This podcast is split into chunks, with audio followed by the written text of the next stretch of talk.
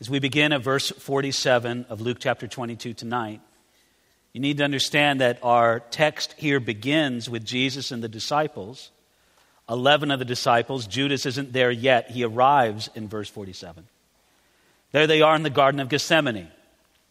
It's a spring night, and the temperature would be somewhat temperate, wouldn't be terribly cold, sort of like California, spring night, you know, not freezing cold, but a little brisk in the air for sure if you're outside.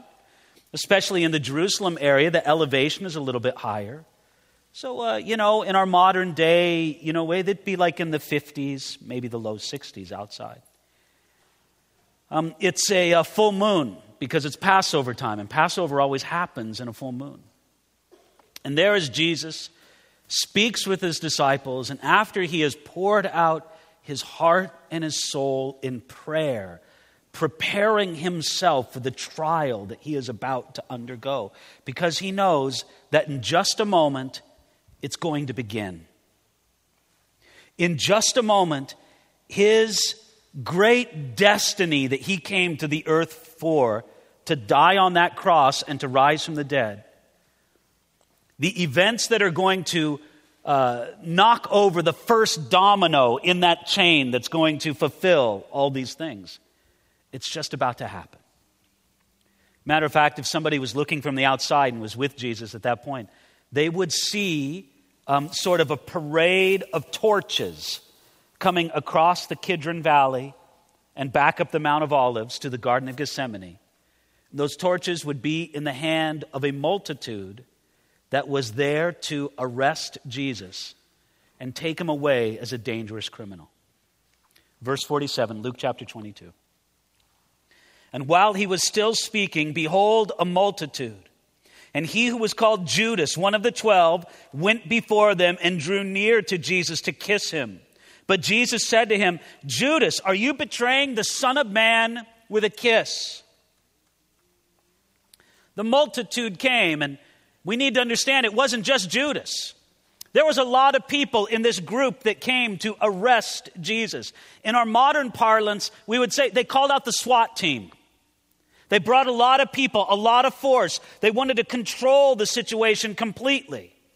There were, as we're going to read later on in verse 52, there were the captains of the temple, which was sort of the in house security force of the Jewish temple.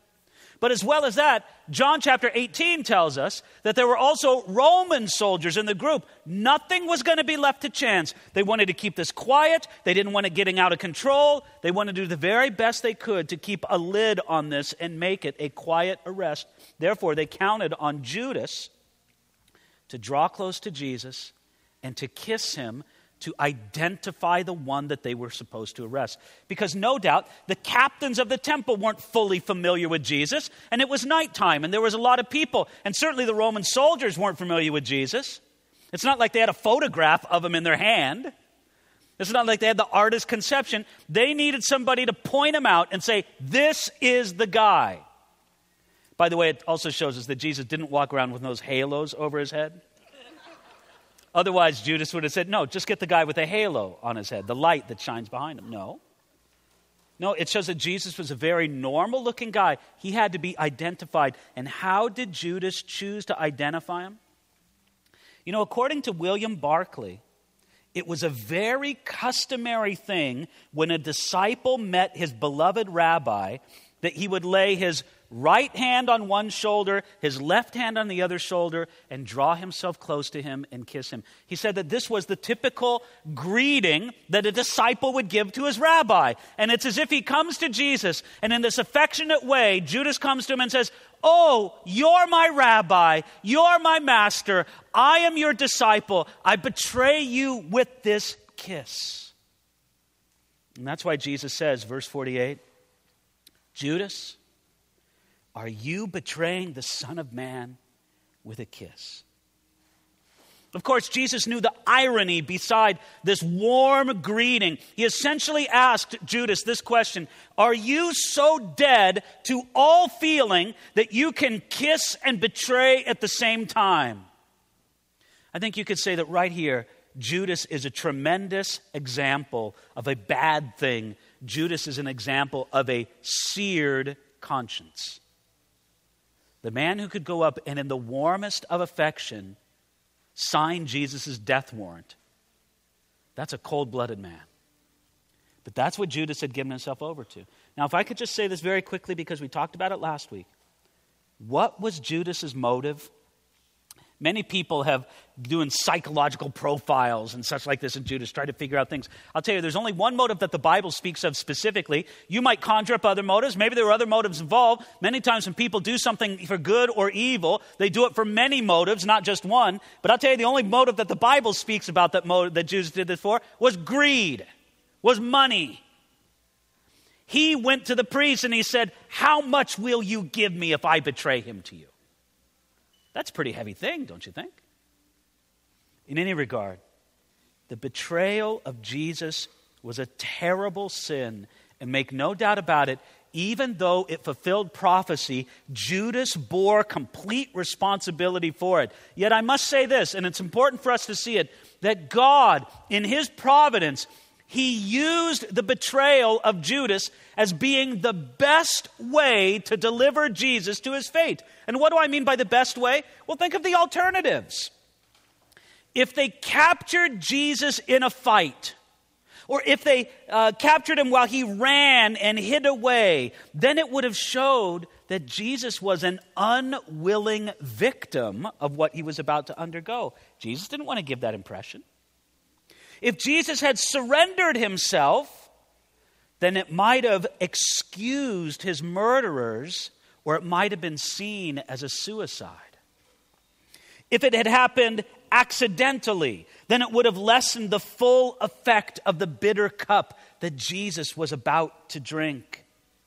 No, and I like what Spurgeon said at this point. He said, No, he must be betrayed by his friend that he may bear the utmost depths of suffering, and in that in every separate circumstance there may be a well of grief for him to bear.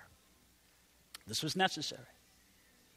So Judas draws near, kisses Jesus on the cheek, and it's as if he says to all those arresting soldiers, the SWAT team, so to speak, This is the guy He's the one. Then what happens? Look at verse 49. When those around him saw what was going to happen, they said to him, Lord, shall we strike with the sword? And one of them struck the servant of the high priest and cut off his right ear. But Jesus answered and said, Permit even this. And he touched his ear and healed him. Now, Luke is too polite to say it. But the Gospel of John identifies this swordsman as Peter. Did you notice Luke doesn't even tell us who it is? But Luke does tell us this. With a, uh, a, a doctor's precision, he points out that it was the right ear of this person that was sliced off. Now, look, I, I need to go off on just a bit of conjecture here, but I think it's somewhat reasonable conjecture. Uh, picture this. If Peter was, as most everybody was in that culture, right handed, because in those cultures, even if you weren't born right handed, they had a tendency to make you right handed. I'm not saying there were no left handed people in ancient cultures, but much fewer because many people were trained out of their left handedness. So let's just say it's probable that Peter was right handed. If Peter's right handed, he has a sword in his right hand. Well, do you realize that if you have a sword in your right hand and you're facing somebody, that it is almost impossible to cut off their right ear with a sword? Right? If you're face to face with them, You've got to deliver such a precision blow with that sword to, to, on the opposite side of their head to slice off their ear. No, if the person's right in front of you, it's almost certain that you would slice off their left ear because that's the side that your arm's on. Unless, and this is what makes it very interesting as a conjecture, Peter attacked the guy from behind.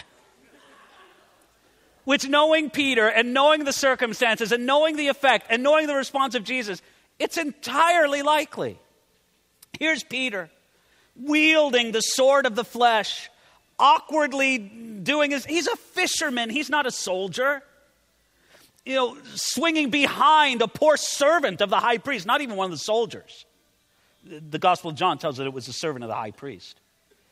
Swinging the sword at a guy not even facing him. It's the equivalent of shooting a man in the back. And what does Jesus do? He picks up that ear on the ground he heals him, but not before he said this. Did you notice what he said? He said, Permit even this. I think that's a poor translation. Jesus stopped this foolish and ineffective bloodshed by saying this permit even this. I like what uh, Marvin Pate, one of the commentators, says. He says, colloquially, we might render these words, stop it, no more of this. That's what Jesus intended to say. Not keep going, guys, with the swords. It was his way of saying, stop, stop with the sword play. Good one, Peter. You cut a guy's ear off from behind. Yeah, great soldiering right there. I'll fix your misapplication of the sword of the flesh and heal the man. Now, you know, uh, just about 50 days from this, Jesus would have ascended to heaven, and Peter would stand before a multitude on Pentecost. And he would wield a completely different kind of sword, would he not? He would wield a sword of the Spirit. And those men who heard him on the day of Pentecost, some 3,000 who gave their lives to Jesus Christ, they would say, We are pierced to the heart. That was the kind of sword business that Peter was called to do, not with the physical sword. So Jesus put the ear back on. He touched the ear. He healed him. Now, verse 52. Then Jesus said to the chief priests, the captains of the temple, and the elders who had come to him, have you come out as against a robber with swords and clubs? While I was with you daily in the temple, you didn't try to seize me, but this is your hour and the power of darkness. Notice what Jesus says. He goes, Really, guys, the SWAT team? Isn't this a little much? I'm one man. You see how great my security detail is? You know, they're like Barney Fife with the gun, they've got the swords. This is my security detail. You get, you get, eh, you, Really? You need this to get me? But then what he says, did you notice it? In verse 52, it's very powerful. This is your hour and the power of darkness. Jesus explained why he went with them. He did not put up a fight because now was the time for Jesus to do or to allow to be done to him what they wanted to do all along to arrest him and kill him. By all outward appearances, this was the hour when darkness was in control. This was the hour when darkness was doing its thing. But it's only in appearances. God is going to do his thing in the end. Look now, verse 54. Having arrested him, they led him and brought him into the high priest's house. But Peter followed at a distance. Now, when they had kindled a fire in the midst of the courtyard and sat down together, Peter sat among them. And a certain servant girl, seeing him as he sat by the fire, looked intently at him and said, This man was also with him. But he denied him, saying, Woman, I do not know him. After a little while, another saw him and said, You are also one of them. But Peter said, Man, I am not. Then, after about an hour had passed, another confidently affirmed, saying, Surely this fellow was with him, for he is a Galilean. But Peter said, Man, I do not know what you are saying. Immediately, while he was still speaking, the rooster crowed. So, what did they do? Verse 54 says very plainly, they led him and brought him to the high priest's house. Now, they brought him to the house of Caiaphas. There's a couple things you need to understand. This was not Jesus' first stop. When you put together all the accounts of Jesus' trials on that night, it's very interesting to see that essentially he had three trials before the Jewish authorities and he had three trials before the Roman authorities. Now, I'm using trials in a very loose way. I'm talking about appearances before people to judge him. His first appearance seems to be before the man named Ananias. Ananias was not officially the high priest, but everybody knew that he was the power behind the throne. That's why they brought him to Ananias' house first. And Ananias passed a quick judgment take him to Caiaphas. They took him to the house of Caiaphas, and that's where Luke picks up the account. This was at night when Jesus was arrested. They led him and they brought him to the high priest's house. Now, this is what you need to understand. They're going to put Jesus on trial at night with a hastily gathered session of the Sanhedrin at the house of Caiaphas. Luke does not record the details of that nighttime trial. Matthew gives us the details of that trial. Luke will give us the details of the trial that happened at dawn at the same house of Caiaphas that was sort of the rubber stamp official, uh, you know, veneer over this illegal nighttime trial. So they brought him to the house of Caiaphas, and while he's there, there's Peter following from afar. And by the way, I need to point out archaeologists search around Jerusalem, of course, and try to figure out the sites of these things. And there's somewhat debate among archaeologists as to actually where the house of Caiaphas was. But there's some evidence to believe that it was at this place where many people call, they call it St. Peter's of the Cock Crowing. It's a, a, monastery, and there's some uh, old jail down there, and there's some things that are very interesting. But perhaps the most interesting there is a set of steps that date from before the time of Jesus. And it would be almost certain that if that place is the house that Jesus was headed, if that was Caiaphas' house, which is not absolutely certain, but there's a fair summation to be made, there's a case to be made for it, that Jesus would have walked on those exact steps. I mean, I'm not saying that those steps were at the, on top of the steps. I'm saying those exact stones Jesus would have walked on that particular night. In any regard, there he is at that particular place, and it says in verse 54 but Peter followed from a distance. I know it's easy for a preacher to go on that. You see, this is Peter's problem. He was following Jesus at a distance. And that's true. It would have been better if Peter would have been right alongside Jesus Christ, saying, Listen, I am this man's disciple. Whatever you do to him, do to me, because I'm one with this guy. I am his. But you know what? Apparently, only one other of the disciples followed him even at a distance, and that was John. All the rest of them fled. So at least Peter was following at a distance. He was doing more than many of the other disciples. Yet, it was much more difficult for Peter to admit his association with Jesus when he followed him at a distance. Therefore, when he's warming himself around the fire, looking through the courtyard, seeing Jesus as they're sort of hastily gathering together, whatever ad hoc group they can of the Jewish council, the Sanhedrin, and he can see Jesus because he's concerned about Jesus. He wants to know what's going to happen to him. He wants to know if by some means he can do anything to help. He knows that he can't go through and be like a ninja and free Jesus. That's crazy. That can't happen happen. But I don't know, maybe there's something he can do, or maybe there's something he can learn. And as he sits among this group of servants and soldiers and common people around this fire in the middle of the night, did you notice what happened? A little servant girl interrogates Peter. I use the word interrogate in a joking sense. Because a little servant girl, a Girl Scout, comes along to Peter and says, Hey, aren't you one of the guys that was with Jesus? What's Peter's response? Look at it here. Verse 57 says, But he denied him. He denied Jesus in at least three specific ways. First, in verse 57, it says, He denied even knowing Jesus. Verse 57, Woman, I do not know him. That's what he said to the Girl Scout. Then he denied being a follower of Jesus. Look at it here in verse 58. Man, I am not. I am not a follower of Jesus. Then finally, in verse 60, he's denying that he's even from Galilee. Man, I do not know what you are saying. You see, as is common in many places in the world, where you're from is betrayed by the way that you speak. And the Galileans had their own accent or dialect or this. And they could tell, well, look, you talk like a Galilean. It would be like somebody with a thick Texas drawl or, you know, a New England accent or something like that.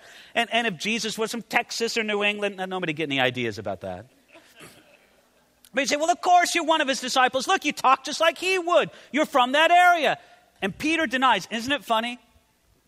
Think of a guy with a very thick Texas accent denying that he ever came from Texas.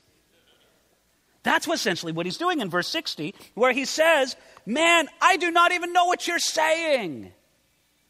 And as soon as he does that, he does something else. Matthew chapter 26, verse 74 says this that at the last denial, Peter began to even curse and swear. Look at it here, Matthew chapter 26, verse 74. Then he began to curse and swear, saying, I do not know the man. Well, you know what? If you want to distance yourself from Jesus, if you want to show to other people that you really don't know Jesus at all, cursing and swearing is a pretty good way to do it. It's a pretty good way to see, yeah, I don't even know the guy. I don't have any association with him. That's what Peter began to do. Now, notice what happened at the end of it. What do we say? Immediately, while he was still speaking, the rooster crowed. Now, you know what? Uh, in that culture, in those kind of places, there's always, you know, chickens and roosters running around. It's the most common thing in the world to hear a rooster crow in the morning. Nothing unusual about that. Think about all the hundreds, maybe even thousands of mornings that Peter and others had heard a rooster crow. Think for everybody else around that fire, they heard a rooster crow. So what? What do you think it said to Peter when that rooster crowed? He remembered what Jesus had said. When Peter, in his tremendous self confidence, said, Jesus, not only will I not deny you, I will die with you. And Jesus says to Peter, You're going to deny me so fast that the rooster's not even going to, the alarm clock's not even going to go off in the morning until you deny me three times. And instantly, Peter realized that all his talk, all his bragging, all his pride about what a great servant and devoted follower of Jesus was, it crumbled. Let me ask you right now can you imagine how broken Peter is at verse 60. Can you imagine how shattered he is? But was he in a good place or a bad place? Friends, it is a painful thing to be broken of our pride, but it is a good thing. It is good. And I don't expect for a moment for Peter to be happy in verse 60. Matter of fact, he was probably never lower in his entire life than he was right then, and deservedly so.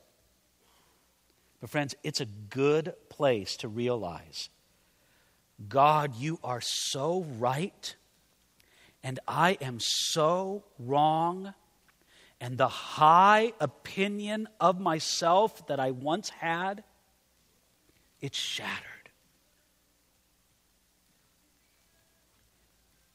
What a powerful thing that is. Verse 61 And the Lord turned and looked at Peter. You want a great debating point for tonight? Which hurt Peter more, the sound of the cock crowing or the look of Jesus across the courtyard? Oh, by the way, how do you think Jesus looked at Peter?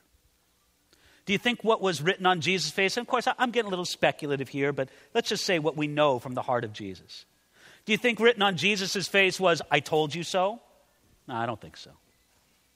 Do you think what was written on Jesus' face was, How could you ever do such a thing for me? Was it unbelievable disappointment and rejection and see, you're just a miserable failure, Peter? I don't think so at all. Don't you think it was love and compassion on the face of Jesus? Verse 61 again. And the Lord turned and looked at Peter, and Peter remembered the words of the Lord, how he had said to him, Before the rooster crows, you will deny me three times. So Peter went out and wept bitterly. Peter remembered the words of the Lord if he had only remembered them sooner.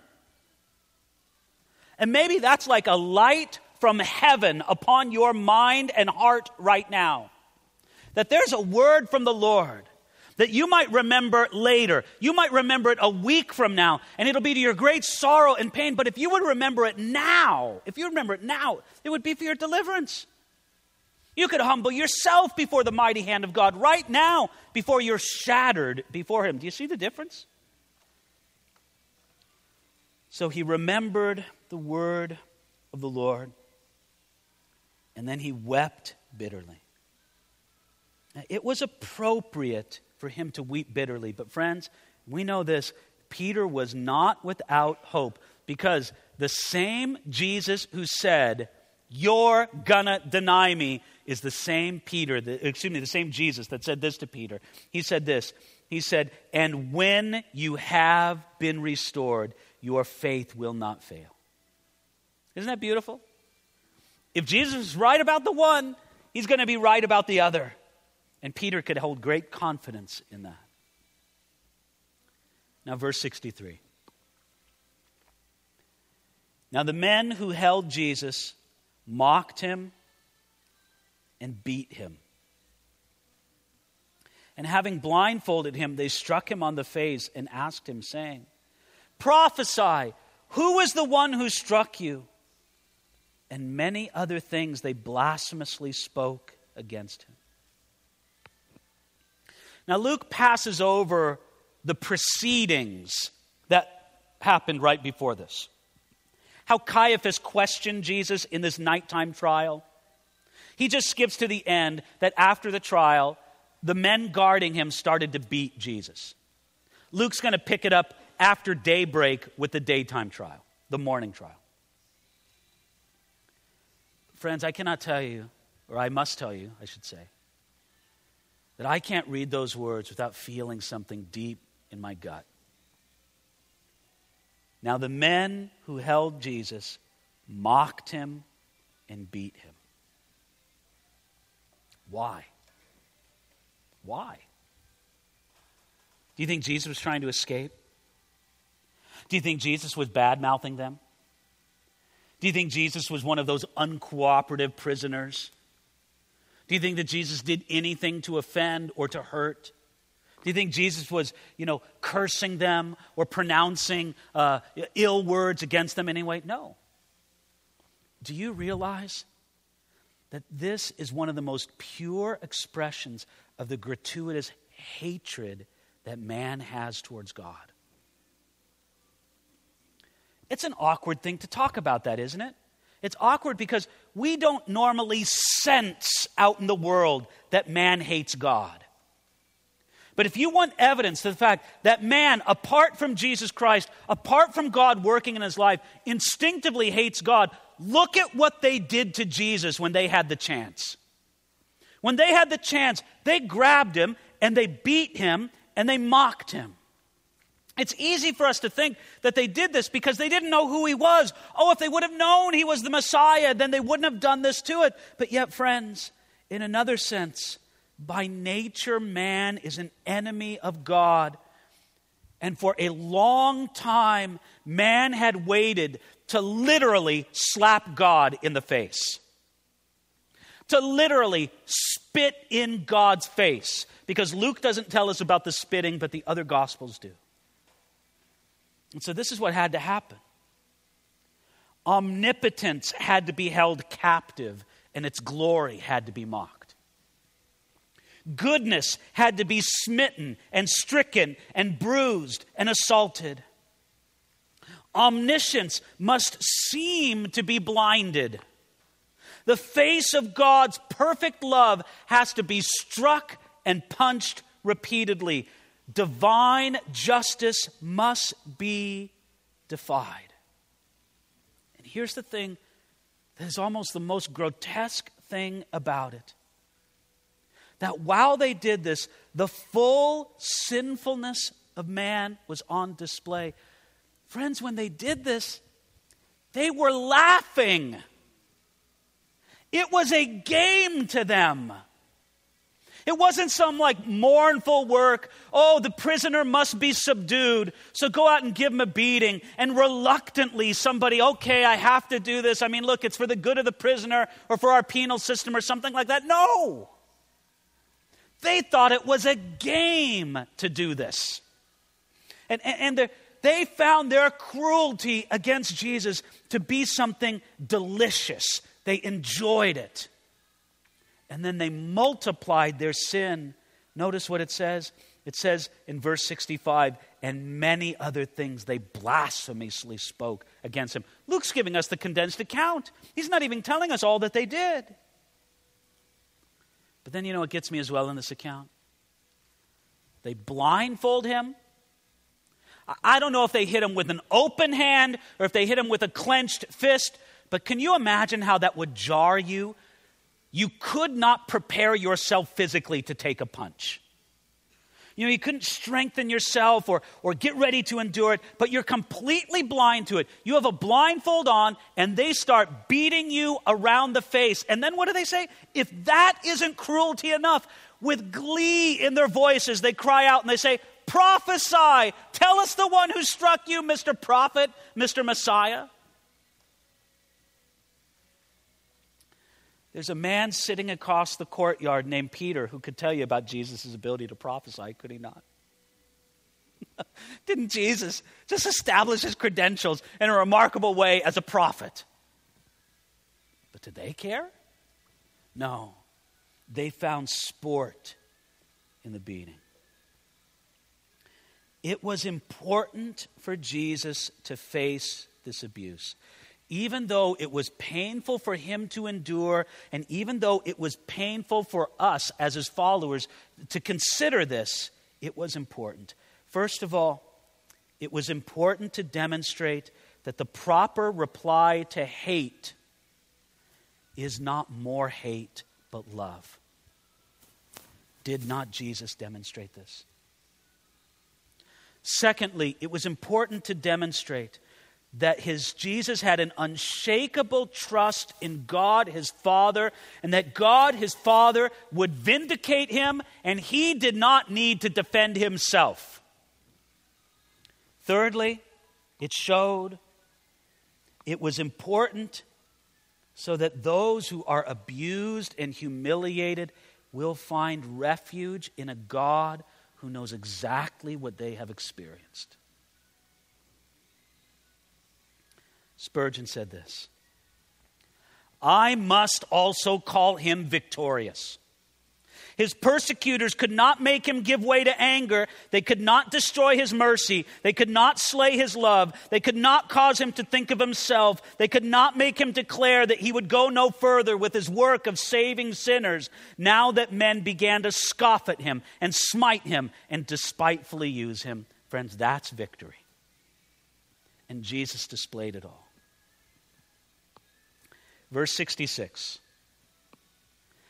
As soon as it was day, the elders of the people, both chief priests and scribes, came together and led him into their council, saying, Now again, on the night of his betrayal, and on the day of his crucifixion, Jesus actually stood in trial before one official or another several times before different judges or councils. And the order of events to this point can be summarized. First, he was brought to the home of Annas, the ex high priest and essentially the power behind the throne. Then he was sent over to the home of Caiaphas the one who was then the sitting high priest. And there he was placed on trial before an ad hoc gathering of the Sanhedrin, still during the night. And they brought forth many false witnesses to try to accuse Jesus, but they all contradicted themselves, and the case was falling apart against Jesus. So, in an act of desperation, Caiaphas the high priest, he looked at Jesus in the eye and he said, This, are you going to tell me, demand me, I, I demand that you tell me if you you are the Son of God. And this is what Jesus replied in that nighttime trial. It's recorded in Matthew chapter 26, verse 57, where he says this It is as you say. Nevertheless, I say to you, hereafter you will see the Son of Man sitting at the right hand of the power and coming on the clouds of heaven. Then the high priest tore his clothes, saying, He has spoken blasphemy. What further need do we have of witnesses? Look, now you have heard his blasphemy. What do you think? And they answered and said, He is deserving of death. And then after that, the beating that's described in Luke chapter 22, starting at verse 63, happened. The beating that we just described.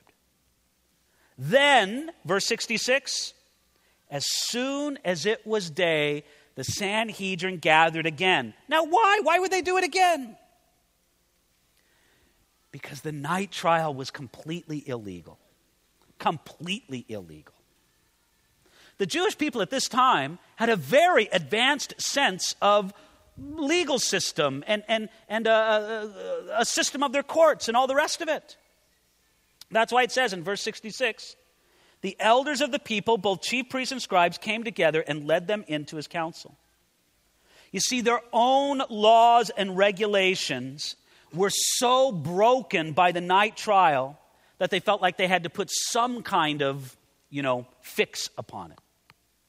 You see, for example, according to Jewish law, all criminal trials had to begin and end in the daylight.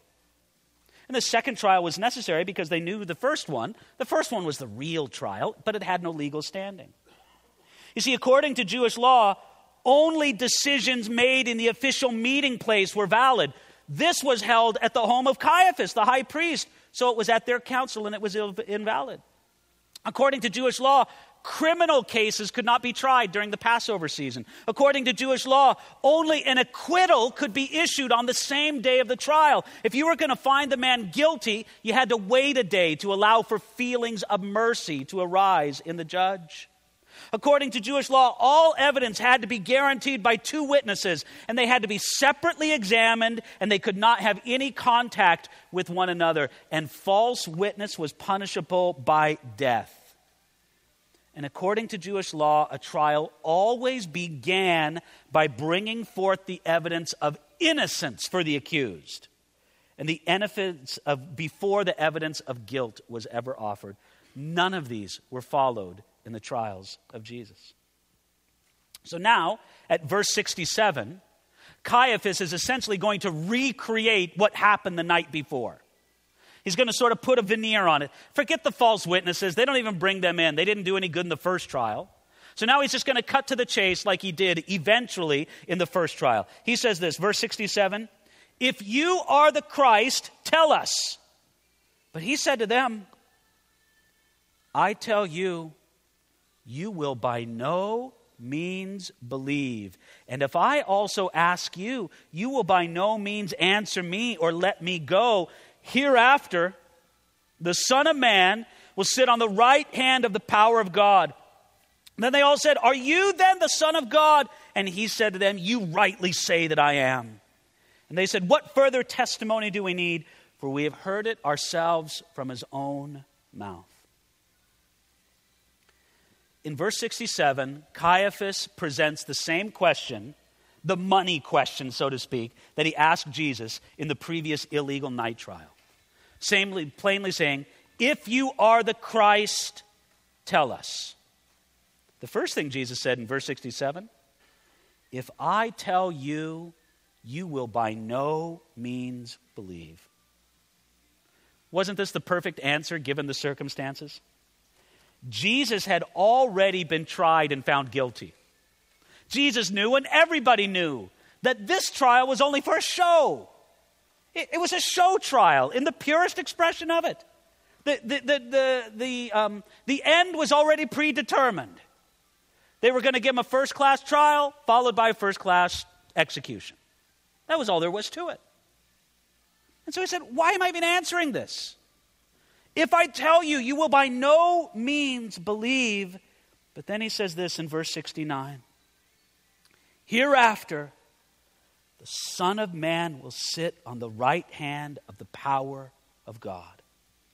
Now, this was essentially the same answer that Jesus had given the night before. Jesus warned them that even though they sat in judgment of him now, he would sit in judgment upon them later with a far more binding judgment. You know what? If you like to underline words in your Bible, can I suggest you underline one word there in verse 69? Underline that word hereafter. There's a lot bound up in that word. Because with that word, Jesus directed their attention to the age to come. Hereafter. You know, guys, you seem to be in control right here, don't you? You seem to be able to do whatever you can. My bloody lip, my bruised face, I've been smacked around mercilessly. The spit in my beard, all of that is evidence that you guys think you can do whatever you want to me. And by all appearance, right here and now, you can. But let me tell you something. We're not just playing for this present moment. You better think about hereafter. You better think about the age to come. Because in the age to come, each one of you is going to sit before me in judgment. You, Caiaphas, what are you going to say to me on that day? Annas, the power before the, behind the throne of the high priest. What defense are you going to make before me? All you religious leaders, the man you railroaded, abused, beat, and spat upon, then he will sit in judgment of you hereafter. Friends, we almost have something in miniature that faces every man and every woman who hears about Jesus Christ and his great work for them. It feels like they are in judgment of Jesus. I mean, it's inevitable that it would feel like that. That's exactly what it felt like here. It's as if we tell somebody about Jesus and who he is and what he's done for them. And it's like, okay, we want you to make a judgment whether or not you're going to yield your life to Jesus Christ. Is it going to be thumbs up to Jesus or thumbs down to Jesus? It's as if Jesus on trial before each individual human heart that hears about him. And I understand that and I get him. But if you were to pan the camera back, who's really on judgment? That individual. You and I are on judgment before Jesus. You know this story, it's kind of a preacher's illustration. It's been used a dozen different ways, expressed in different things. But a man stands before a painting of one of the great masters Rembrandt, Da Vinci, whoever, Michelangelo, whatever. He's standing before the painting of one of the great masters, and he's looking at it, and being an untrained, uncultured man, he's kind of like, yeah, no, I don't really care for it. And one of the people there who works at the museum, they come by and they say, Sir, that painting's not up for judgment. It's you who are up for judgment.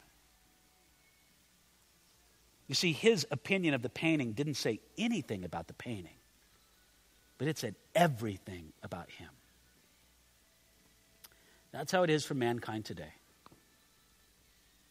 People who reject Jesus really doesn't tell us anything new about Jesus, but it tells us everybody, everything about that person who rejected him. Friends, I feel badly that we sort of have to push the pause button here.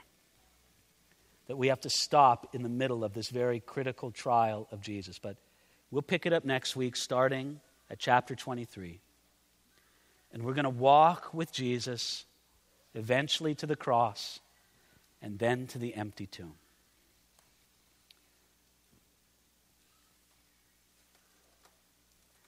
There is an old prayer that comes from the Eastern Orthodox Church that goes something like this By your unknown sufferings, Lord, deliver us. And I think like that. I know what's written on the page, and it feels heavy enough for us to enter into it, does it not? Do we realize that there were sufferings that Jesus endured in all this, that there's no way that they could be expressed on the page or fit on the page? By those sufferings as well, He delivers us. Father, we come to you as a God so great in love that you would do this. That you would walk down the rungs of the ladder from your glory in heaven all the way to the earth not only to become a man, not only to become a humble man, uh, not only to become a servant among men, but Lord, eventually to make yourself at the mercy of men to receive their punches and their spit in your face. Jesus, it just makes us resolved. If this is how some in this world will treat you, then we are all the more determined to praise you. If they won't honor you as they should, then you will receive that praise from your people. And make us people who will honor you and praise you as you deserve to be worshiped. We pray this in Jesus' name. Amen.